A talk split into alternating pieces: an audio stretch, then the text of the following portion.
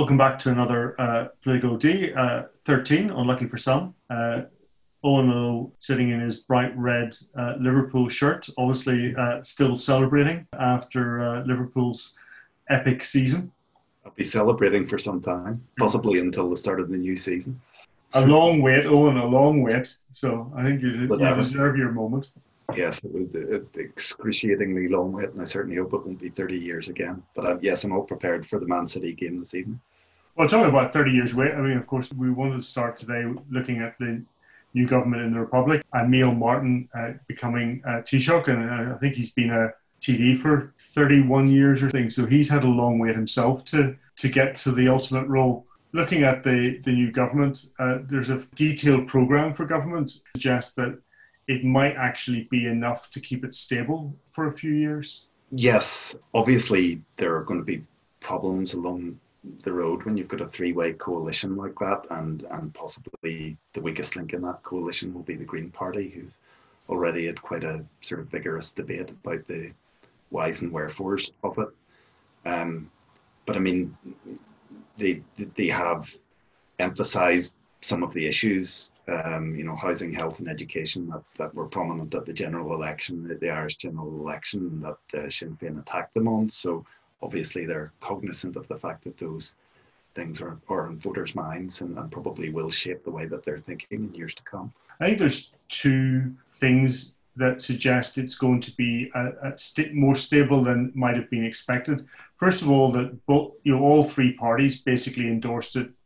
More than at least three quarters of their memberships basically endorsed the deal. So there was large support from within the parties themselves and the memberships to actually get this deal off the ground. And despite a lot being made of burying the Civil War, I think Leo said that the politics of the Civil War ended. To all intents and purposes, the past 4 years, with the confidence and supply arrangement to Fine Gael by Micheal Martin and Fianna Fáil, you've pretty much had those two major parties working together, albeit slightly distanced. They've really had the experience of working together, so it shouldn't be too much of a leap going forward. Yes, and there was a kind of a collegiate attitude around some of their bigger issues as well, so they're not unaccustomed to finding commonalities in their programs. One of the things, though, we might see is a change in the emphasis. Partly that may be Micheal Martin's until December 2022, role in terms of being head of government, and therefore, in terms of UK-Ireland relations, probably much less aggressive. We certainly had a very aggressive Coveney Varadkar axis that seemed to be quite willing to give slight to the UK at every available opportunity, whereas Micheal Martin seems to be more temperate in his approach to everything. Yeah, well, we certainly hope that Martin will be less confrontational than Varadkar and Coveney tended to be, and he seems to have a more kind of pluralist viewpoint and also a way not of getting people's hackles up to the same extent, certainly this side of the border. Varadkar and Coveney's approach was to meddle in Northern Ireland affairs, basically to sort of almost act as if they had joint authority over this part of the world. And I don't for 1 minute believe that was some kind of deep-seated desire to absorb Northern Ireland within the next sort of 10 to 20 years. It was just the idea that they could exert authority without taking any responsibility or paying the bill. And I mean, you saw that in Brexit, where they were so energetic in campaigning to get the border in the Irish Sea rather than have checks at the Irish land border. They were willing to interfere in Northern Ireland's justice system and give a running commentary on what was happening in various cases in our courts. Yeah, a good point you made on CapEx was that essentially if the southern government starts to look at the practicalities within north, south, east, west relations rather than trying to stretch itself into areas that it really isn't responsible for, things might improve. Yes, it's often forgotten because the Good Friday Agreement is cited for all kinds of things that aren't contained within it. It's often forgotten that it did remove Articles 2 and 3. It did set, strict parameters for North-South politics, and that was precisely to prevent things that could be construed as a irredentist from the Southern Irish government. And yet, under the previous administration, we've seen almost an attempt to push the boundaries all the time, whether it's in citizenship, whether it's the suggestion that people north of the border should vote in presidential elections, and a whole series of issues where sovereignty is confused with citizenship north of the border. Yes, and you mentioned also there the Brexit situation. Of course, as of this week, the opportunity for any formal extension of negotiations has now passed by. The new government will have to face up to a very different situation than they might have expected under May and the backstop, because this is now a situation where effectively the Southern government is only one of 27, a no-deal scenario, which of course it could veto any final deal if it didn't like, but in a no-deal scenario, that would be catastrophic for the Irish economy when it's just trying to get out of COVID, because it's one of its most significant markets remains the UK in respect of agricultural and domestic goods. I noticed last week that the emphasis of the Irish government has moved to assuring transit from Dublin or from the southern ports through to the continent across the land bridge, as they call it, which is basically through the UK. And I thought that was an interesting change in emphasis, because it's certainly moved away from the protocol, which raised its head when the British hadn't put forward any proposals, but disappeared when it was quite clear the British don't have any intention of doing any more than is absolutely necessary in respect of setting up what the EU, of course, loves, which is form-filling. Yeah, well, I hope that focus stays away from, implementing the Northern Ireland Protocol and all its gory detail. And yes, in terms of the change of Taoiseach, while another figure like Micheal Martin might have resulted in a more kind of cooperative approach between the UK and Ireland throughout the negotiations, it's too late. Things have moved on. And the kind of leeway that the Republic of Ireland has now in negotiations is going to be very slight. So they're obviously moving on to think about the practicalities of Brexit for their economy, because they are going to be affected more than any other EU 27 country. Well, we're going to have to wait and see at the end of the year exactly how that all falls out. I think one of the issues we haven't really, mentioned passing, we haven't really talked about is, of course, the absence of Sinn Féin from the Southern government, and don't really want to go into much. They had the opportunity to bring a coalition together if they put it back in. It would seem they didn't really make that much effort. The numbers they have on what they would term the left just aren't enough to really get them over the line. But of course, the real reason they're not in government and are in opposition is simply because none of the other parties really wanted to share government with them in coalition. And I think we've seen from yesterday's performance by Sinn Féin at the funeral to Mr. Story that they really just don't care about anything but themselves. I mean, that was a Sinn Féin organised event, or a Republican organised event. They brought people into Belfast to attend that event. They wanted the adulation of people crowding either side of the cortege. That was a Sinn Féin two-finger show of strength, daring people to criticise and have a go at them. There was nothing with any regard to anybody else but their own sense of worth and purpose in that event. The behaviour shows how right the Southern parties, the three Southern parties who entered into that deal, are to exclude Sinn Féin, because they're simply not a responsible democratic party that's fit for government. This is their milieu. This is how they conduct themselves. As you say, they only care about their own interest, and they're quite prepared to break rules, that breach trust. They don't really care about the repercussions because they don't care about the prosperity, the stability, or the success of this jurisdiction, and neither do they care about those things in Southern Ireland because they want to engineer things to their own benefit.